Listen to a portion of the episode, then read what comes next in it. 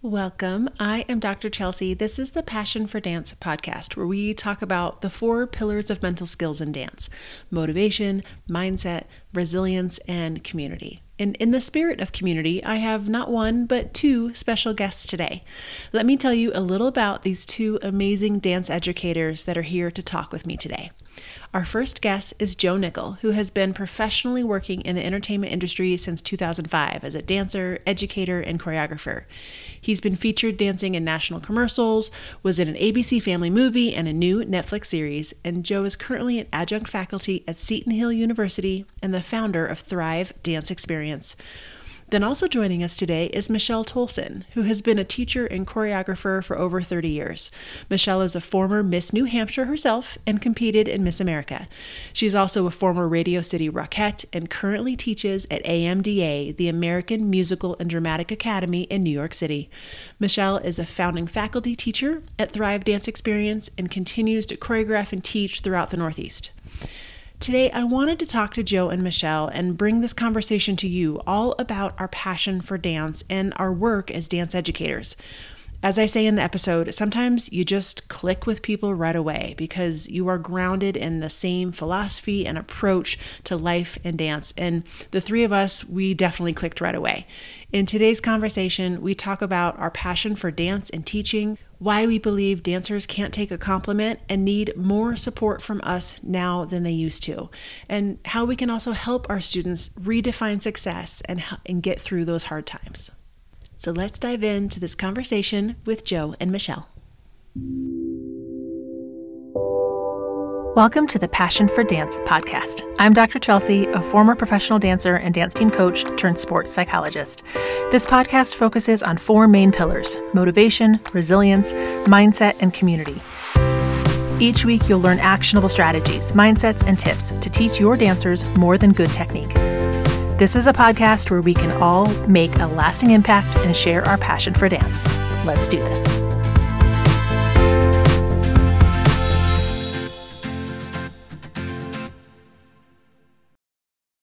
Hello, Joe and Michelle. Thank you so much for joining me today. Welcome. Hi, Chelsea. We're so happy to be here. This is our first time. Hi, Chelsea. I know, as a Joe and Michelle guest together. I know, it's so exciting. Really? I didn't know that. Well, I feel honored now. I'm so happy to have you.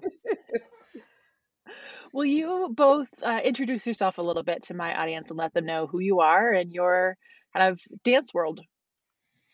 Okay, I, I'll start first because Michelle has a way more fascinating career than mine.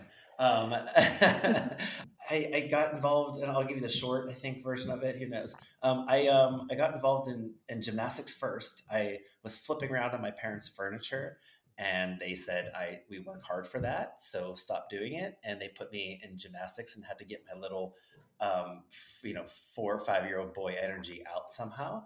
So um, I started doing gymnastics and loved it a lot my older sister was dancing at a studio uh, separate from where I was taking gymnastics. And um, I was in the back of the room, kind of shaking my hips and mimicking. So I kind of, I guess I could say to some degree, uh, met dance or started to fall in love with dance at a younger age. And, um, you know, did the, this was pre hip hop, really, I guess, at studios. So uh, I did gymnastics and I did jazz and um, just did it ever since. And, um, and then professionally was lucky enough that I started going to a few auditions, heard a few couple no's, but it didn't take too many no's to get a yes, and did everything from theme parks to cruise ships. Um, did a fun gig in um, Shanghai in China, and then um, came back to the states. Kind of slowed down professionally dancing. Did some stuff on Netflix. Did some t- film and TV stuff, but um, switched started educating more and started choreographing more for local theaters and everything from high schools to little commercials here and there. And um, recently, that's a long fast forward to launching Thrive Dance Experience, which is how Michelle and I got connected. And it's a it's your one day dance convention, education focused. And I'm so honored to have a, a bunch of educators um, that are uh, approach education and dance kind of with the same concept and make it important to not lose the fun and joy in dance because if we really go back into dance history and dance culture dance was mostly used um, bringing people together, number one, and celebration a lot of the times. Not always, but a lot of the times. And I think it's important that we tap into that while we're um, sometimes this thing called dance could stress us out. So um, I'm pumped to be here, and that's the short version of uh, I think short version of uh, my life with dance. I love that. Now Michelle's gets way better. By the way, so if, if you just tuned in and you're like, "This doesn't sound nope. interesting," it gets nope. better. I did. I didn't dance internationally, so just just say that. Uh, hi, Chelsea. And uh, I started. I, I from what I've been told, my mother put me in dance when I was two because I have very flat feet, and the doctor suggested that ballet would be good for me. Uh, I guess I was pulled out about a year or two later because I just cried the whole time, and I had to beg to go back at around eight or nine, um, and really discovered I enjoyed it and, and did really well, and and uh, got I really loved teaching. Started teaching at fifteen out of my garage for some students that needed talents for pageantry. Uh, pageantry has been a part of my life forever. And I uh, kept going from there. Was lucky enough to become the 50th Miss New Hampshire and went on to compete at Miss America in 1996 for the title of Miss America in 1997. Uh, and then the, that following year, I became a Radio City Rockette, which was really fun and cool. And I didn't know I was history making at the time. I'm the 12th Rockette of color, which is pretty cool. Uh, I started working at Wagner College on Staten Island uh, while I was doing my contract with Radio City in New York. And I have been judging dance competitions for 20 years. I was a director for a competition called Dancers Inc. for a long time. And I have just been fortunate to do what I love, and I love what I do. I was introduced to Joe a few years ago and became one of his founding faculty for Thrive Dance Experience and one of his mentors for the Academy. And I am now on faculty at the American Musical and Dramatic Academy in New York City, known as AMDA. So uh, I'm a, a tap lover at heart, but I teach tap jazz contemporary, no hip hop unless you want some Paula Abdul which I can give you, and that's about it. that is amazing. I love it. I think I love how both of you have this passion, and I think that's why the three of us really connected because this is a life's passion and the education is a big piece of that passion like we're here because of giving back and supporting and nurturing that next the next generation of dancers so i so appreciate both of you and spending your time with me today speaking of would love to just kind of talk about that passion for dance and I know that's my podcast title, but I don't actually talk about it directly a whole lot. it's just kind of like I did the one episode, but really it is the foundation of a lot of again the reason why we're all still here and doing this uh, but do you think you have a passion for dance or is it a passion for teaching or what does like that word passion really mean to you i think i have a passion to teach dance because i love dance i'm not the I'm no Misty Copeland. You're not going to see me doing that, but I, I can help my students get to a place where they feel like a Misty Copeland. Uh, mm. So my passion for the arts transcends that. And I think I am, I do a really good job of bringing that into the classroom because I think that you have to love dance to teach dance well for your students to love dance as much as you do. Yeah. Yeah, I think, I, I feel like, I don't know if it's at convention or in my classes, especially with younger ones, I'll say, um, you know, I'll set kind of the rules of my class, and part of those rules is that they share, you know, and they be they show what value that they're putting into the class. Because if everybody puts some value into it, we'll all get more out of it. With that said, I do the analogy of when you have something you like, you share it. So if you have a box of cookies and that cookie's delicious, and your friends come over, you're probably like, "Hey, have you tried these cookies before?" And I think there's something special in everybody that has a passion for dance. So therefore, if we're together um, let's all share that passion of dance. And I think the way, probably because of the careers that Michelle and I and yourself as well, Chelsea, are in, um, we're at the educational, we're, we're all in education to some degree. So we're sharing our passion through dance by educating. I guess is how I would answer that.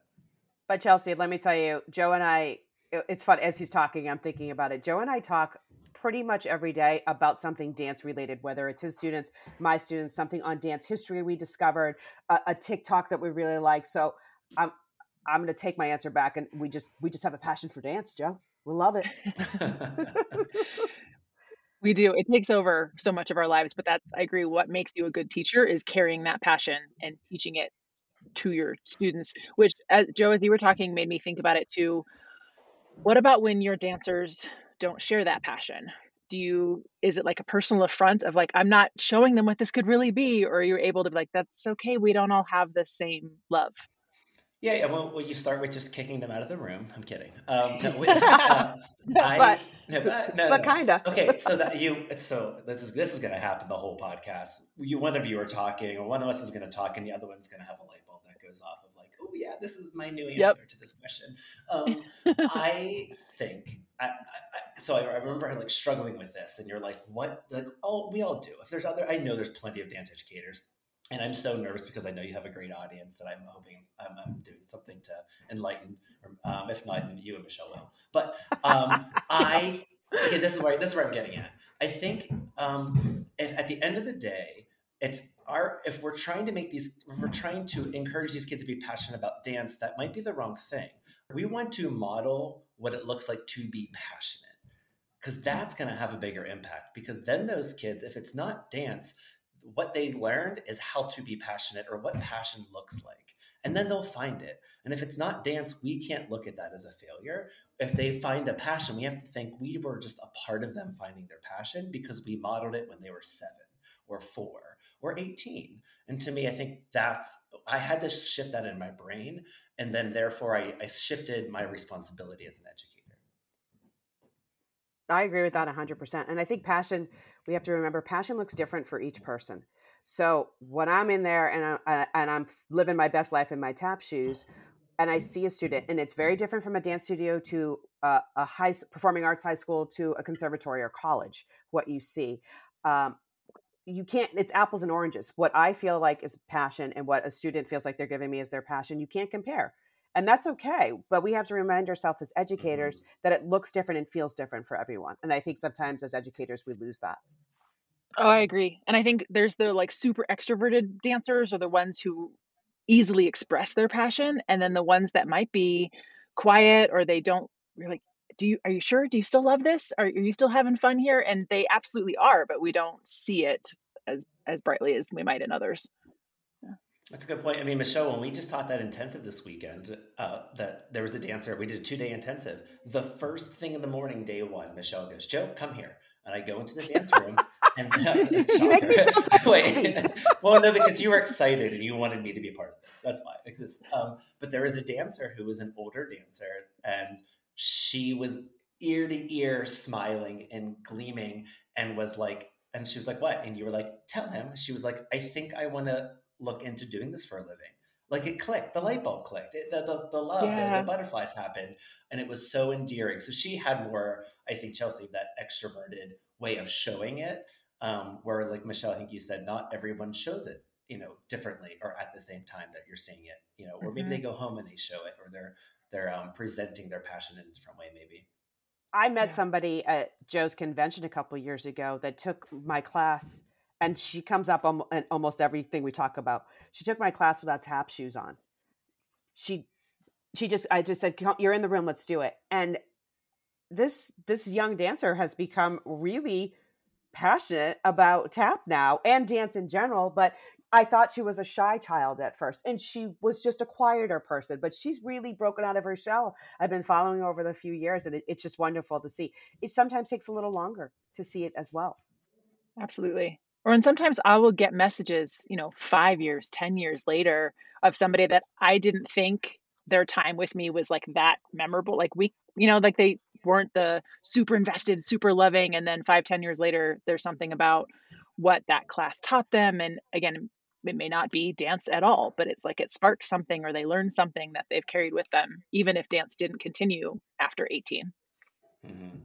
i think the Yeah. lessons of dance continue though after 18 Absolutely. And, and I, I hope that the people listening to your podcast remember that because I think sometimes dance teachers, studio owners are super hard on themselves and forget that even though your student may not have continued, they've learned, they've taken something from you, they've learned something from you. And I hear from students that I had 10, 15 years ago that remind me of things that I did in class that they've taken with me. So, dance teachers, studio owners, remember you have touched their lives. It just may not mm-hmm. show up on a Broadway stage, but you've touched their lives. Absolutely.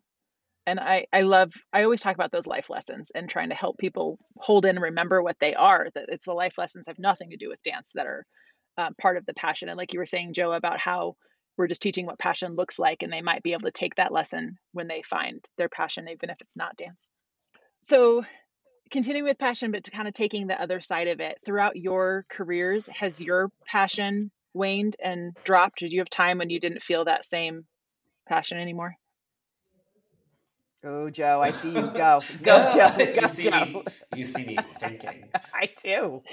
Um, this is a really interesting question because I was such a fly by the seat of my pants. I still kind of am. Well, not as much, but I, I, I say that because I say that with for a reason. I say that because I don't think I self reflected enough to maybe acknowledge that.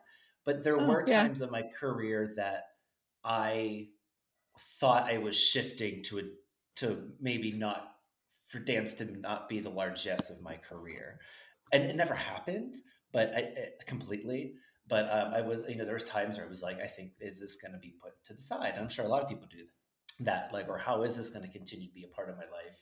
Um, this is probably, and I'm sure a lot of people go through this. This is probably when my performance career wasn't the bulk of what I was doing, and I was transitioning out of that um, for a, a handful of reasons, and started then therefore teaching, educating, and choreographing, and just shifting how I was using the art of dance in my life. So at that, but that was doing other things that were non-dance related. So there was a time where I thought maybe I was just it was over for the time period or forever, and but I don't know if my passion went away for it. So I- this is like a that's the best way I think I can answer your question. I don't think Mhm. I ever felt I lost the love and passion for dance, but I think where I was, I was there was times where I wasn't spending as much time doing it. okay I've never Yeah. lost the passion for teaching. There are days, of course, every teacher gets tired and it's like, I have to do this again and I don't want to see another costume order. And oh my goodness, can they just Right. point their feet? Um, but I will say, over the past 10 years strong, I've questioned what the dance world is doing, where it's going, and what's it doing to our students oh what what we're seeing social media is huge you know i'm i'm i'm a little bit older than both of you so we didn't have a facebook or any tiktoks or any of this stuff to look at to compare yourself. So when i was going to a dance competition i never compared myself to anybody but myself but these young dancers are seeing things on social media and on so you think you can dance and all and world of dance and they're compare they're putting themselves up to these ideals. So it's been a difficult journey for me as an educator to make sure my students are fully empowered to do the best that they can do and know that I don't really care what that means for them. I, I'm not Mhm. looking for the gold, platinum, strawberry shortcake award. I'm looking for the growth. I'm looking for the growth year after year. That's much more important to me. And Yeah. something I've been Mhm. trying to tell my comp kids as things have changed so much in the last 10 years. Well, I think it's I see it all the time too, and of course on like the psych side and of my business, I hear from so many dancers where you know not getting the you know the shortcake award, the platinums, Yep. the whatever, like not getting that is like devastating and like life is over sort of feelings and emotions. Um, even if it was like one dance when the other 17 that they were in did really well, right? They focus on the one that didn't, or they focus Mhm. on, you know, the one ranking. And that that always breaks my heart and what I want to help shift. Okay, Chelsea, so I, I'm sorry, Joe. Chelsea, why do you think we have shifted in this direction? I think the social comparison I I do think is a huge piece of this because it's I the social media research even sorry I get academic every once in a while but that the social media stuff about how you know we used to be our friend circles and I use friend loosely like acquaintance is like 100 150 people and that's your little pond and that's all you know and that's and now you can compare yourself to hundreds of thousands of people and so it just no matter what you're never going to be in the top of everything you're always going to have there's somebody better than you at everything in some pool that you're looking at and But that used to be a good thing. I remember going and Mhm. getting, yeah, they don't give this award anymore, but a high bronze at a competition. right right Being excited that I actually got the high bronze because it was a very difficult competition and working harder to come back and not get that high bronze at the next competition. I didn't feel like a failure. It just, for me, made me work even harder. yeah well that's a growth mindset which is uh, or Mhm. what i think is the problem sorry joe really wants to chime in go joe No, no, no, no, no. Because you're saying all these things, and I'm like, there's nothing more enjoyable when like people you're talking to that uh, are like saying the things you're kind of thinking of. So I'm getting excited. I'm like, yeah, yeah, yeah, preach it. Um, yeah, it's it's. So we talked about the it's social comparison. It was the term, right? That I think you use. Mm-hmm. But why isn't it? And I, I think I know the answer. But why isn't it social inspiration? Because oh, getting access yeah. to all getting access to all of this great artistry should be inspiring, not not shutting you down. So be inspired yeah. by the amazing dancers in South Indian dance. Be inspired by these ridiculous, crazy, talented TikTok perform, you know, dancers, mm-hmm. uh, whatever. I mean, be inspired by the other kids in the room at a convention. Don't be shut down by it. So, yeah. the, but it's a mental shift uh, for sure. Um, and and so I don't I don't know how to I mean I don't know the answer to that, but I think it's but you're right. It's the it's the mindset, it's the growth mindset that you Michelle looked at it as how can I grow from this? But real quick, what I was thinking of to prove your point, Chelsea, not that it need to be proven more, but when you said that they're looking, they could be in 10 dances and they're bummed about they're bummed about the dance that was they did the, the worst in or got scored the worst yeah whatever bummed them out uh-huh. Uh, the reason that i agree that that's happening is i did a character strength finder thing with my one teen class that i work with and coach. And a lot of the kids when it so the, the goal was to say you have all these characteristics. It was just trying to identify the top five characteristics that are that you lean on in situations right? What mm-hmm. what makes you feel like what are your strengths of your characters? You have all these things.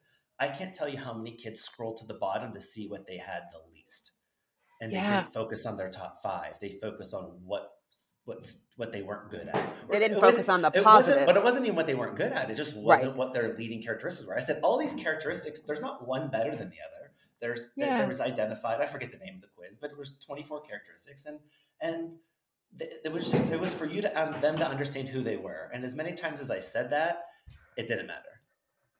Yeah. Oh, and that's so true. And I think it is. It's coming from um, parenting that's changed. It's coming from the way schools are set up. It's coming from just you know the the our dance industry. We reward outcome. We don't reward progress and effort. And from like the mindset, you create a fixed mindset when you only reward the outcome and you have the kids who it's like well i have a certain amount of talent and i watch this amazing uh, a routine and you know and so you think and i want to be like that but i know i have a certain amount of talent and it's just not that so i might as well not try like i'm never going to be that good. Versus the growth mindset as michelle was saying is the inspiration of like oh but i know if i put the effort in i could get better. Like i know i have room to grow and that comes from us as dance educators rewarding and praising like the effort and the hard work even if they don't get get the skill yet like rewarding the progress but our industry is set up on only rewarding the outcome like you only get celebrated when you make the team when you get the high award when you get the job I totally agree with you. And it's something that, as an educator and back in higher ed now, that I am very conscious of. I finish all my classes with a circle, and, and depending on what space I'm in, sometimes it's a compliment circle. But for my, you know, 18 year olds plus, I ask them, "What did you learn about yourself today?" And I love hearing the change from week one to now I'm at week eight with them to the end of the semester, and how they're able to say something a positive about themselves because the first couple weeks they can't find anything positive about yep. themselves. Yeah. And I don't care that you didn't get the pullback or you did the jazz square the wrong way. You did it full out. So I, am mm-hmm. seeing the change, and, and, and I think they're starting to understand it's not about perfection. And I think that is part of the issue with some of our our dancers. They think that yep. being perfect is, is is the win, and it's not because I'm definitely not. Uh, mm-hmm. I enjoy dance. I enjoy the people I work with. I enjoy teaching it. I think the joy that you give to something gives you the passion to do it, and that's what I would like my legacy to be. I love it. Yes. Well, and it, I, taking the time though, I think we do have to explicitly teach our dancers how to find the positive now. And maybe like I feel like I didn't have to be taught. I don't know. Like it just I I was I always more growth mindseted. I I applaud my parents for that too. Um, but I I didn't have to teach myself how to do that. It was it was there. Um, but now I think we do have to explicitly take a minute and pause and be like, you did something good today. Like what what mm-hmm. went well? And is there something you want to focus on to grow for next time? That's great. Let's set a new goal. Let's grow in something and let's celebrate that. But what did go well? And like you said, so many students can't find the good or they like like physically cower they like shrink a little Oh. bit and they're like oh I, I don't know and they like can't answer the question No, and it's been a really interesting. Joe has seen me teach, and he's seen me do. If I'm in a studio setting, it's usually a compliment circle because students don't even know how to give each other compliments or take a compliment.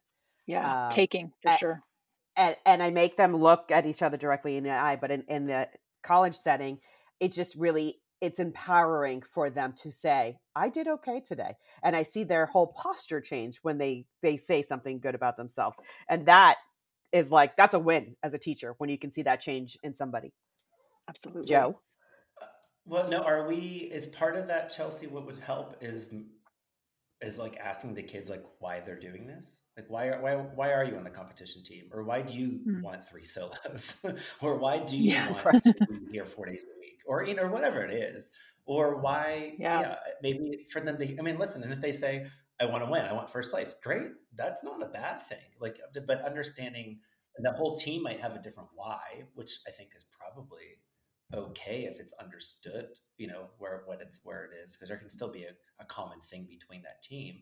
But it could then then from going from that why is you know is acknowledging okay so why you want to do it? I want to win. Okay but then let's talk about the measurement of success then. Is it still if you don't win how can we still make sure you understand that you're still successful? Do you know you can still be successful if you're not getting first overall so let's still talk about the larger picture of success of you spending so many hours doing this and it's not just the win the win can be a part of it great but let's talk Mhm. about other ways that this is still a successful process for you let's flip it to the pageant world. So it can only be one Miss America. We all go and compete. The, the Miss State, every state goes. Am I not successful if I don't become Miss America? No, because you still did the job. You've represented your state. You've got to that level. I think we, I, I- think our students measure measure success um, on the award instead of the growth. Well, and I think my big challenge or my issue with that is the out is it's outcome based that's not in your control. You can't Correct. control the judges, so you can't control whether or not they scored you higher or but you can control how you showed up that day. And so like measuring success on something you can control is the only way to like maintain, you know, be in this industry for a long time and to actually see the growth. Um, but we have to, I think, yeah, show our students how to be more reflective and more uh. Uh, What I Um, like what you're saying though is, is, is like going back to defining success is you should be defining success on the things that are in your control, right? Because the second you start defi- you start allowing other outside things to impact the outcomes of things, then you're you're going to potentially be setting yourself up for for um Depression, well, I don't anxiety. say failure because failure is not bad, but failure that you don't need to say is failure. You know, Correct. things are yeah. Right. Yeah. Yeah. Right. Rather than that place for growth. Absolutely. So I think that kind of leads me what I wanted to think about too with both of you is that because we have such a strong passion and you have your students who have this love for dance, I think that love can have a dark side to it because you care so much, because you love it so much. When things are not going so well, like what what how do we help our students when dance doesn't love them back? like when they're having that hard time? whether that be they're not getting the scores they want or they get hurt or you know anything in that realm Well, I know, I, I can say this for Joe as well. We love them back. Yeah. We are we're nurturing, and and I I would I would venture to say that just about every dance teacher would do that for a student. hmm You have to nurture them and remember when you uh, most of us grew up dancing what it was like for you growing up. I think we sometimes forget the challenges we had as well. I know they've changed over the years but yeah dance can can be therapeutic hmm and sometimes that's helpful for students going through a dark time um, and sometimes you have to let go of dance for a little bit and come back to it to recognize how much you love it I mean, I agree with you 100%, Michelle. Is like still, you know, we have a different relationship with with we're we're the response we're the ones that have a larger responsibility, and there are times you have to let students figure things out on their own, but sometimes it does fall back on us to teach things and to model things. Um, in these situations, when I feel like you know dance isn't being nice back to us, I try to zoom out because usually that's when you know uh, that that's when your the emotions tap in. I try to zoom out from that picture and be like it's just as much as it's our favorite thing and we're so passionate about it like it's just dance. Like it's just dance mm-hmm. at the end of the day. And i don't mean just and, and and saying it's less than anything else.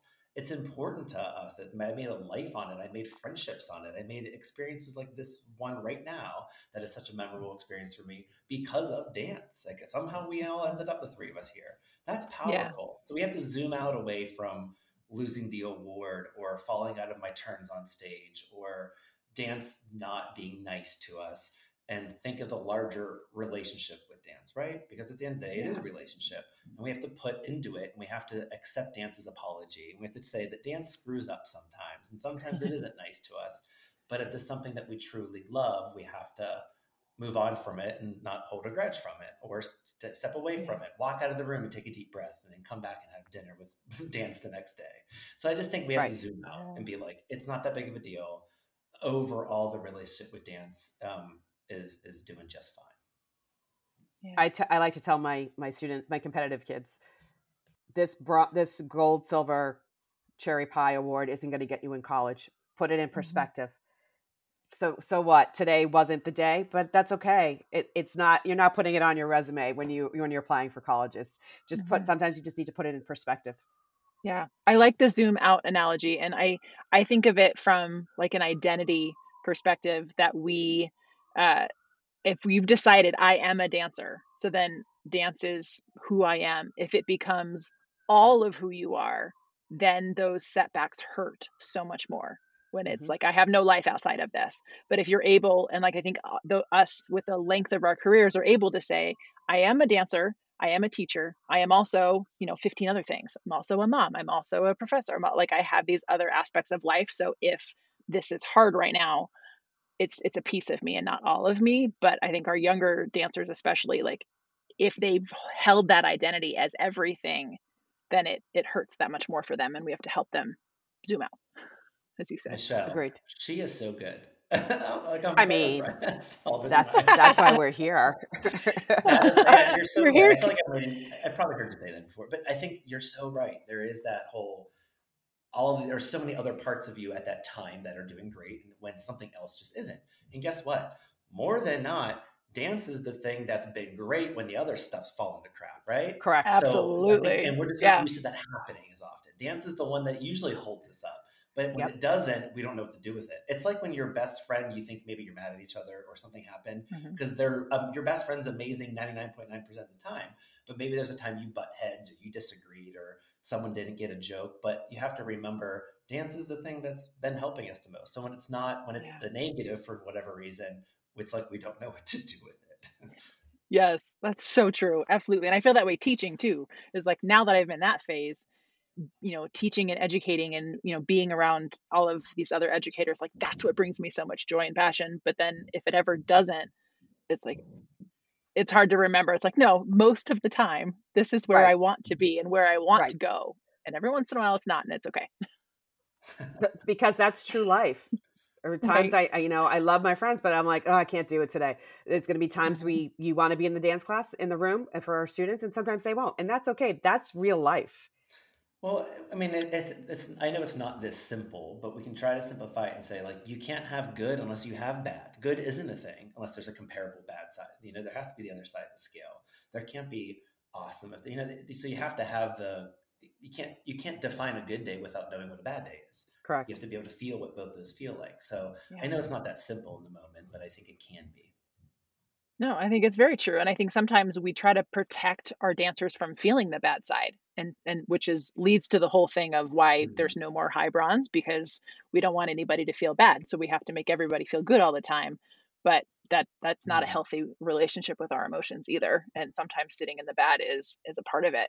And we can model and help them through that without just swooping in and let me pretend like this is okay or fix it in the moment. Right. Yeah. Yeah. You can't emotionally grow without that.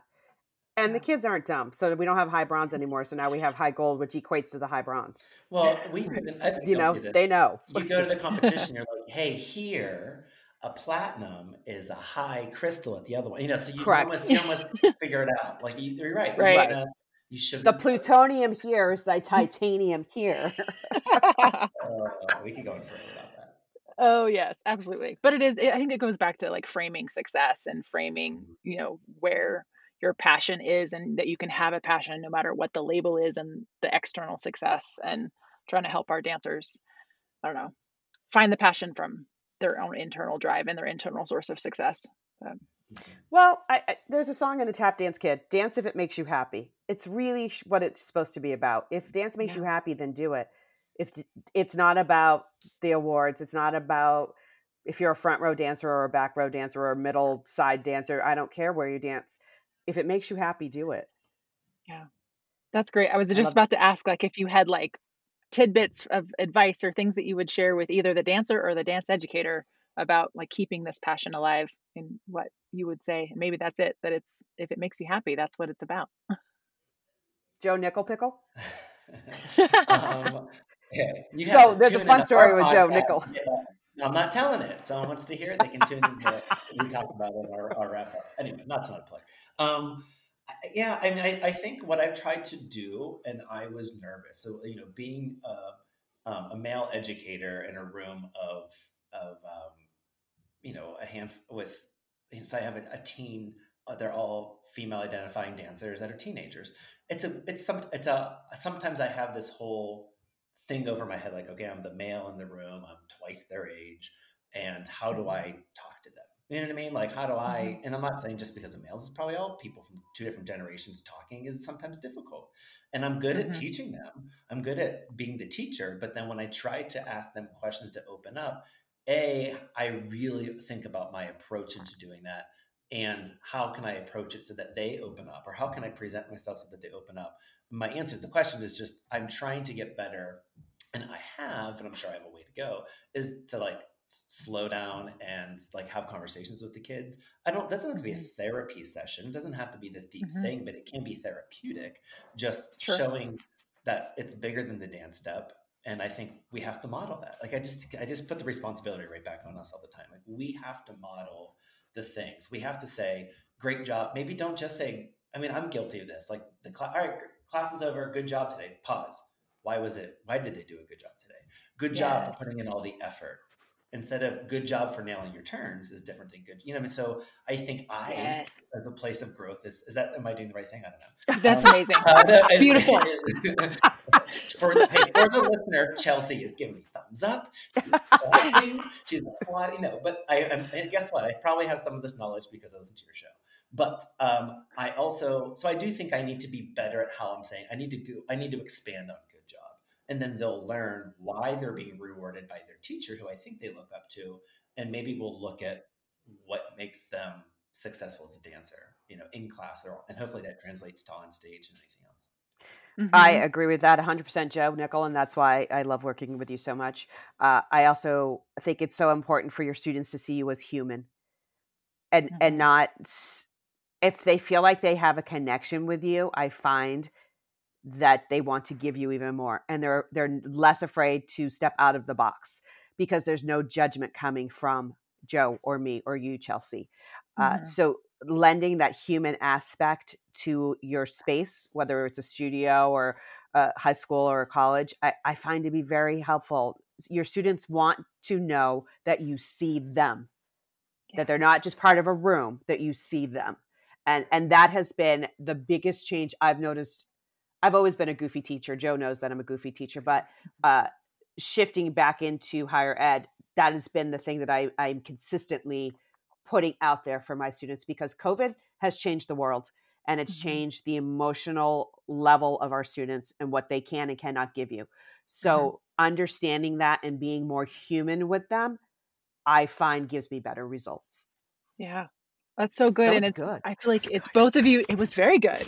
Well, it's both of you to get like be being human and then helping them learn how to do that by asking them to reflect and what went well today and where and helping them you know redefine those things so uh, i love that that's such a beautiful place to kind of uh, wrap this up will you both just share uh, where we can find you tell us about your podcast tell us about thrive dance experience where can listeners hear more from you i'm letting joe do all this no. no. you're so good at it God, all right well you do thrive and i'll do the other part how's okay, that great um, okay, so um, yeah, Thrive Dance Experience. We're heading into our fourth season. We just are slowly announcing the dates for our fall tour. Um, but we do, we're kind of a year-round company. We are we have an academy program for aspiring dancers ages 15 and older, looking to pursue dance, and it's something in the dance career, dance industry in one way or another.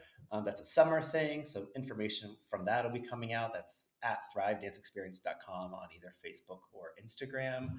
And um, yeah, come dance with us. We are, I'm blessed to have great educators. Tolson's there. I mean, come on. Joe Nickel is the founder and creator of Thrive Dance Experience, which is a one day convention where we host five or six styles of dance throughout the day, mini, junior, and senior room with teacher classes. Thank you, Joe Nickel, for parent, letting me talk. And a parent talk. The, the coffee talk, which I love doing. So that's Thrive Dance Experience. And, and then and then we we became good friends, Michelle and I. And um, we know one of those times on the phone, we're like, we should do this podcast thing, Michelle. And um, Michelle pushed me. She's like, I think you called me one day. You're like, when are we doing it? Come on, get off the pot. Let's do it. So we, we launched, uh, we launched um, very fancy name. Jam. Jam. It's a Joe and Michelle's dance podcast. But Michelle, take it from there.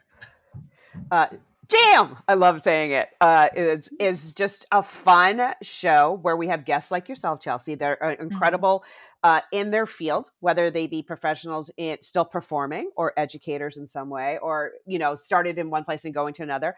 And uh, and we just finished wrapped up season two.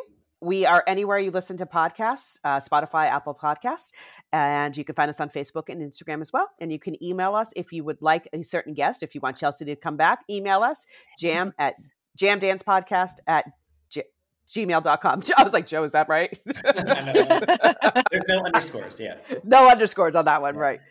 Chelsea, thank you so much for having us. It was of so course. exciting to be our first time doing this. I love it. Thank you both so much for being here. And I were I love this dance industry how much like you find your people and then it just clicks right away. You know that you have the same philosophy and the same heart for what we're doing. So thank you both for your time today. I really appreciate it. Always good to be with you. Thank you so much. So, Joe. Best part of the day. Love you, Michelle. I love you, Joe Nickel Pickle. Bye, Chelsea.